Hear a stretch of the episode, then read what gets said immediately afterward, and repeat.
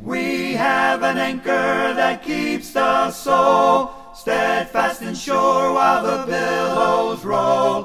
Fastened to the rock which cannot move, grounded firm and deep in the Savior's love. The Anchor of the Soul with Mike Hickson, preacher for the Olive Branch Church of Christ in Olive Branch, Mississippi. And now, Mike Hickson. I would imagine that all of us at some point in time in life get discouraged. It is a part of life. As a matter of fact, the Hebrew writer, the passage that was read a moment ago, talked about the possibility of becoming weary and discouraged in our souls. And so discouragement is a part of life. And the question is, how do we defeat discouragement? It's one thing to be discouraged. It's another thing to stay discouraged. And so what we want to do is rise above it. And we want to strive to the best of our ability to defeat it when it comes our way. I want to begin by, first of all, saying that when discouragement comes, and there are really three things that I think we can do when faced with discouragement. Number one, we ought to pray to the Lord. In Luke chapter eighteen, verse one, the Bible says that Jesus taught that men ought to always pray and not to faint. And so here we have advice on how to deal with life and how to deal with the discouragements of life.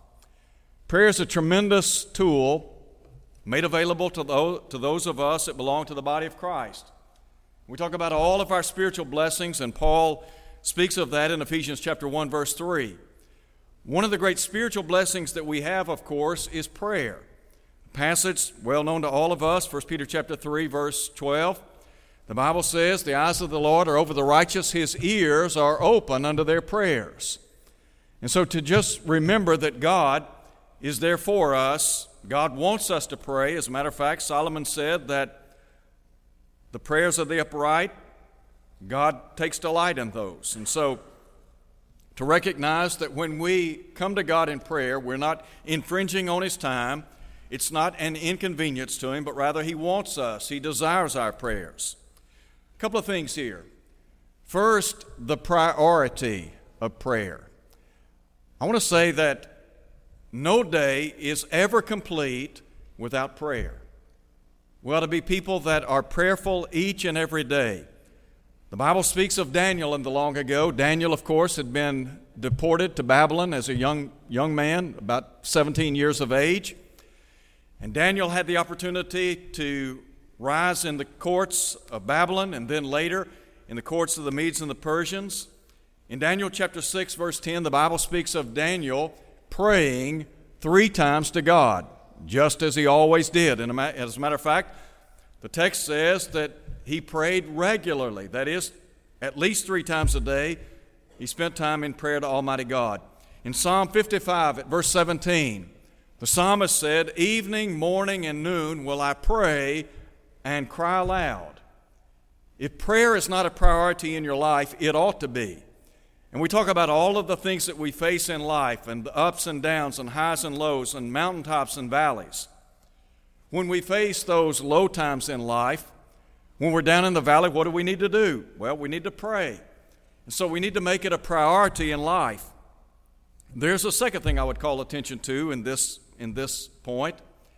Not only should there be priority when it comes to prayer, but we need to be persistent in our prayer life. And the idea is that we pray regularly and often. And it may be the case that there are things that are weighing heavily upon our mind, and we can go to God as often as we like with those things. As a matter of fact, Jesus said, "Ask and it shall be given you, seek and you shall find, knock and it shall be opened." And the idea is you keep asking, you keep seeking, you keep knocking. And that's that's really what Jesus is saying in Luke chapter eighteen. He teaches a parable about persistence in prayer. We talk about how it ought to be a priority, how every day ought to be filled with prayer. Think about the words of Paul in First Thessalonians chapter five, verse seventeen, when he said, "Pray without ceasing." And I think the idea there is that prayer is a normal, natural part of life. We do it daily, regularly. We do it persistently. There are times in life when our loads may be heavy, when we have tremendous burdens, maybe we're down in the valley, we're discouraged, well, what do we do? We pray to God about it. We do it. We do it often. We acknowledge that to Him. And then there's a third thing I want to share with you, and that is the purpose for our prayers. Granted, there are specific times that we go to God in prayer. There are maybe specifics that we go to Him with as it pertains to how we're living, life itself. But in this case, we're talking about discouragement. And when you're down and your life is filled with doubt and discouragement, the answer is prayer. Go to God in prayer. Recognize the power of prayer. Do you remember what James said in James chapter five, verse sixteen? The effective, fervent prayer of a righteous man avails much. All he's saying is that prayer is a powerful tool at our disposal. Every child of God has the opportunity to bow in prayer to God twenty-four seven. You don't have to set up an appointment.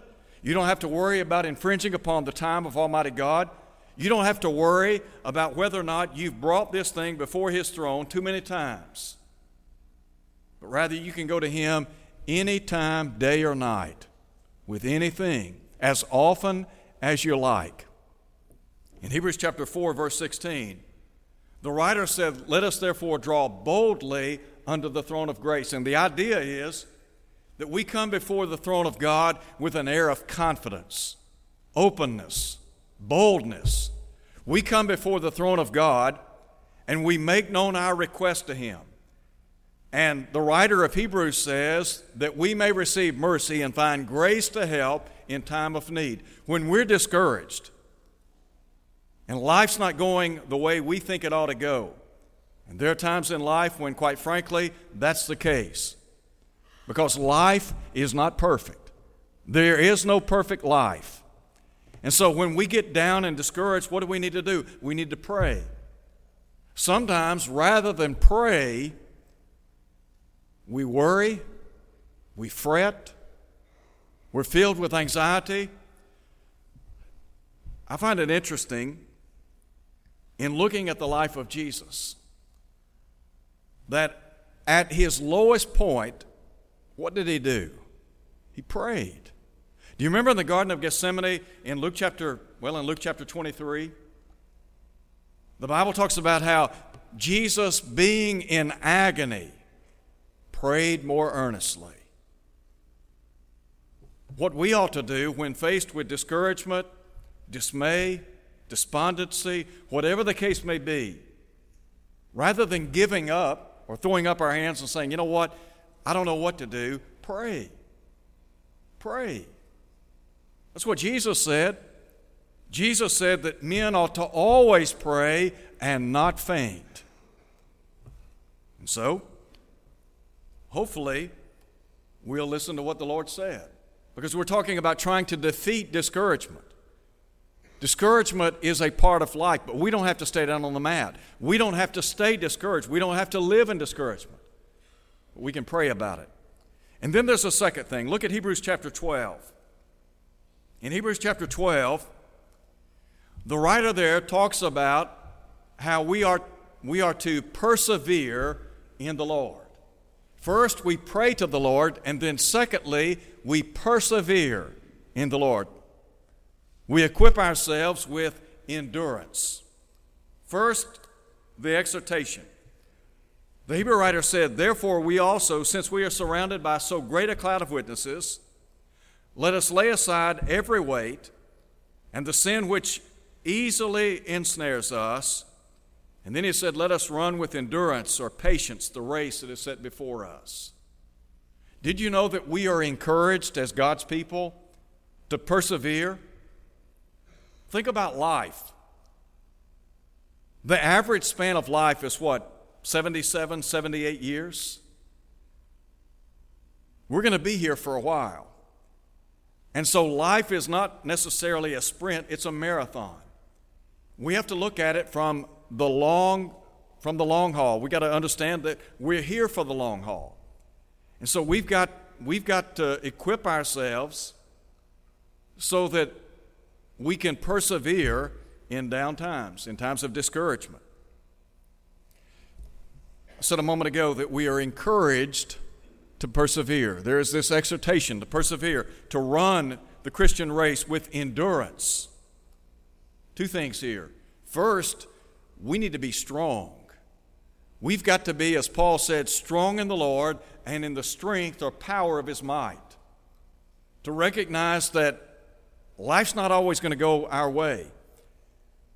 And it's wonderful to be encouraged and to be up and to be on that mountaintop, but there are times when that's not the case. We're going to be in the valley. We're going to be discouraged. And so in light of that, we've got to develop spiritual strength. And one of the ways that we do that is spend time in the Word of God.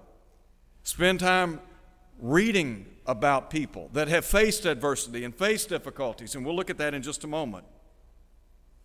But grow strong in our faith. And we need to add to our strength stamina. This morning before services, we were watching the Olympics. And it was amazing to watch the Olympic runners as they were running the marathon. When we began watching, they were only a couple of miles in. And these ladies were running at a clip of about five minutes or so per mile. Think about that, twenty-six miles, and they're running five minutes at a whack. I couldn't run a mile in five minutes to save my life. Not sure I could run a half mile in five minutes. But nonetheless, they were running five-minute miles. How they do that? Don't you think that they have to build their muscles? They've got to build their lung capacity. They've got to develop strength. And then you add to that strength what? Stamina. And so as a result of that strength and stamina, you're able to succeed, finish the marathon. And so, by the same token, Christianity, it's a marathon. It, it, it's going to take a lot of effort. And you're going to have to, you're going to have to equip yourself with this perseverance or endurance that the writer talks about. Now, he cites a couple of examples. Look again at chapter twelve, verse one. Some examples of perseverance. He said, therefore we also, since we are surrounded by so great a cloud of witnesses, he's looking back there to those people that are spoken of in chapter eleven, Faith's Hall of Fame. Individuals who lived by faith, and the writer says in verse thirteen, they died in faith. But you think about some of the adversities and trials and difficulties, discouraging times that they no doubt must have faced. Pick up with me, if you would, in verse thirty-two. We're talking about people of faith and the fact that to be a child of God, to be a person of faith, is not for the faint of heart. But rather, we've got to build endurance. We've got to persevere. So verse thirty-two, what more shall I say? For the time would fail me to tell of Gideon and Barak and Samson and Jephthah, also of David and Samuel and the prophets, who through faith subdued kingdoms, worked righteousness, obtained promises, stopped the mouths of lions, quenched the violence of fire, escaped the edge of the sword, out of weakness were made strong, became valiant in battle, turned to flight the aliens, or rather the armies of the aliens. He said, women received their dead raised to life again. Others were tortured, not accepting deliverance, that they might obtain a better resurrection. Still others had trial of mockings and scourgings, yes, and of chains and imprisonment. He said they were stoned, they were sawn asunder. They were tempted, were slain with the sword. They wandered about in sheepskins and goatskins, being destitute, afflicted, tormented. Do you not think those people got discouraged from time to time? Think about all of the people that we read about in the Old Testament. And Paul said that those things that, that were written before time were written for our learning, that we through patience and comfort of the Scriptures might have hope. When I look back and I read about some of the difficulties and trials and discouraging situations that people faced in the past and see how they were able to persevere and rise above these things, then it encourages me In James chapter five, verse eleven, James said, you have heard of the perseverance, some translations say patience, of Job. You think about everything that man faced in life. What was it that got him through all of that? His faith, yes. But is it not the case he had to have this persevering spirit, this enduring spirit? There's a second example. First, the saints, and then the Savior. Look at verse two. Looking unto Jesus, the author and finisher or perfecter of our faith, who for the joy that was set before him endured the cross, despising the shame, and is sat down at the right hand of the throne of God. Notice, if you would, what he said, that Jesus endured the cross. So, two times, emphasis is on endurance. And then look at verse three. Verse three. Consider him who endured, again speaking of Jesus, who endured such hostility from sinners against himself, lest you become weary and discouraged in your souls. The Hebrew writer, inspired by the Holy Spirit, penned these words to do what? To encourage people. All he's saying is, look, it's not easy living the Christian life. It's not easy living life. And so everybody gets down, everybody gets discouraged, everybody becomes weary from time to time. It's a part of life. And so he's writing trying to encourage us. First, look at those great saints. You remember, do you remember back in the Old Testament, the story about Elijah the prophet? How Elijah had this great battle with the prophets of Baal. Elijah was victorious on that occasion. Those prophets of Baal, they were put to death. Ahab was the king. His wife Jezebel was a very wicked lady. And so she sent word to the prophet. And she said, listen here, I'll have your head. The bottom line, she was going to take his life. And the Bible says that Elijah became very discouraged, distraught, to the point of death. And so the, these people that we're reading about, that we're talking about, were spiritual giants. And yet they got discouraged just like us. So first, pray to the Lord. Secondly, persevere in the Lord. And then there's a third thing I want to call attention to, and that has to do with the presence of the Lord. Look over in chapter thirteen now. In chapter thirteen, verse five, the latter part of verse five, the writer said, speaking on behalf of God, I will never leave you nor forsake you. So we may boldly say, the Lord is my helper, I will not fear. And then he asks the question, what can man do to me? Let me just say first and foremost that we ought to be confident in the presence of the Lord. Listen again to what the writer said. This is God speaking. And God said, I will never leave you nor forsake you. Don't ever, ever get the idea that you're out here all alone. Don't ever think that God has abandoned you. Here you are trying to live a faithful life. You're trying to live for the Lord. You're trying to do your best. And you're facing ups and downs and highs and lows and mountaintops and valleys. And you get discouraged. And discouragement can sometimes lead to depression. And what the writer here is saying is supposed to encourage us. What he's saying is, look, you're never alone as a child of God. You remember back in Joshua chapter one when Moses had died and Joshua assumes the role of the leader of ancient Israel? God said to Joshua, as I was with Moses, so I will be with you. I will not leave you. I will not forsake you. Now think about that. Here is Joshua taking the reins, and Moses had been a very successful leader. Moses was the great leader, the great lawgiver of ancient Israel. He had been responsible for leading the people out of Egyptian bondage.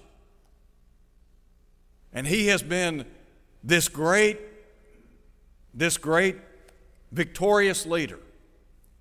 And now the reins fall to Joshua. And it's time for Joshua to step up to the plate and assume leadership. And God wanted him to know, look, you're not alone in this endeavor. And I think what God wants us to understand is we are not alone. We are never alone. We are always in the presence of God. In that same chapter, in about verse nine, God said to Joshua in the long ago, he said, do not be afraid. As a matter of fact, he said, be of good courage. Be strong and of good courage. Do not be afraid, nor be dismayed. He said, for the Lord your God is with you wherever you go. Now that's encouraging. To know wherever you go, Joshua, God is there. So what's God saying to those of us who are living in the twenty-first century? He's saying, I'm with you wherever you go. How do I know that? Well, listen again to Hebrews chapter thirteen. Sometimes repetition is a great teacher. I will never leave you nor forsake you. You can be confident in that. You can live every day triumphantly knowing you're not alone. But then there's a second thing. Not only can we be confident in the presence of God, but we can be comforted by the presence of God. Now you might ask the question, how, how is that the case? How in the world could I be comforted in the presence of God? Well, a couple of ways. I want you to think about think about some things as they relate to God. God is omniscient, isn't he? God knows everything. He is omnipresent. He is everywhere. He is omnipotent. That is, he is all-powerful. So that means, number one, God knows your thoughts. The psalmist said in Psalm one thirty-nine, there is not a word on my tongue, but lo, O Lord, he said, you know it all together. So if in my mind I'm battling discouragement, and I'm down, and I'm struggling, and I'm hurting, does God know that? Yes, he does. That's what the psalmist said in Psalm one thirty-nine. God knows you inside and out. Matter of fact, God is our creator. The psalmist said, he knoweth our frame, he remembers that we're dust. Look, God knows what we face in this life. He knows we get discouraged, and he knows we get down, we become despondent. And that's why he lets us know he's with us. So first, he knows our thoughts. Secondly, he knows our tears. Have you ever been so discouraged and so distraught that you shed tears? Don't you think there were people in days gone by that shed tears because of the situations that they faced in life? The answer is yes. The Bible speaks of David. As a matter of fact, David wrote many of the Psalms. And David said on one occasion, you put my tears in your bottle. So he knows our thoughts. He knows our tears. He knows our trials. Let me just give you, let me give you an illustration of what I'm talking about. Turn with me, if you would, to the book of Second Kings, chapter twenty. Because in Second Kings chapter twenty, it's all compacted in just a few verses, what we're talking about. In Second Kings chapter twenty, we read about Hezekiah. Hezekiah was one of the good kings in the history of Israel. Listen to what it said in verse one. In those days Hezekiah was sick and near death. And Isaiah the prophet, the son of Amoz, went to him and said to him, thus says the Lord, set your house in order, for you shall die and not live. Would you be encouraged or discouraged by that statement? I don't know about you, but it wouldn't be encouraging words to me. The Bible says he turned his face to the wall and prayed to the Lord. It's what we would do, isn't it? We'd pray to God. And here's what he said. Remember now, O Lord, I pray, how I've walked before you in truth and with a loyal heart have done what was good in your sight. And the Bible says Hezekiah wept bitterly. Then it happened before Isaiah had gone out into the middle court that the word of the Lord came to him saying, return and tell Hezekiah, the leader of my people. Now I want you to listen to what is recorded here. Thus says the Lord, the God of David your father. Now listen, I have heard your prayer. We said just a minute ago, one of the ways that we deal with discouragement, what do we do? We pray. What God said to King Hezekiah, he said, I've heard your prayer. And then he said, I have seen your tears. When we pray to God, our mind is involved, isn't it? And so God knows what we're thinking. And then we said, God knows about our tears. He knows about our trials. And so God is saying to Hezekiah, look, I've heard your prayer and I have seen your tears. And he said, surely I will heal you.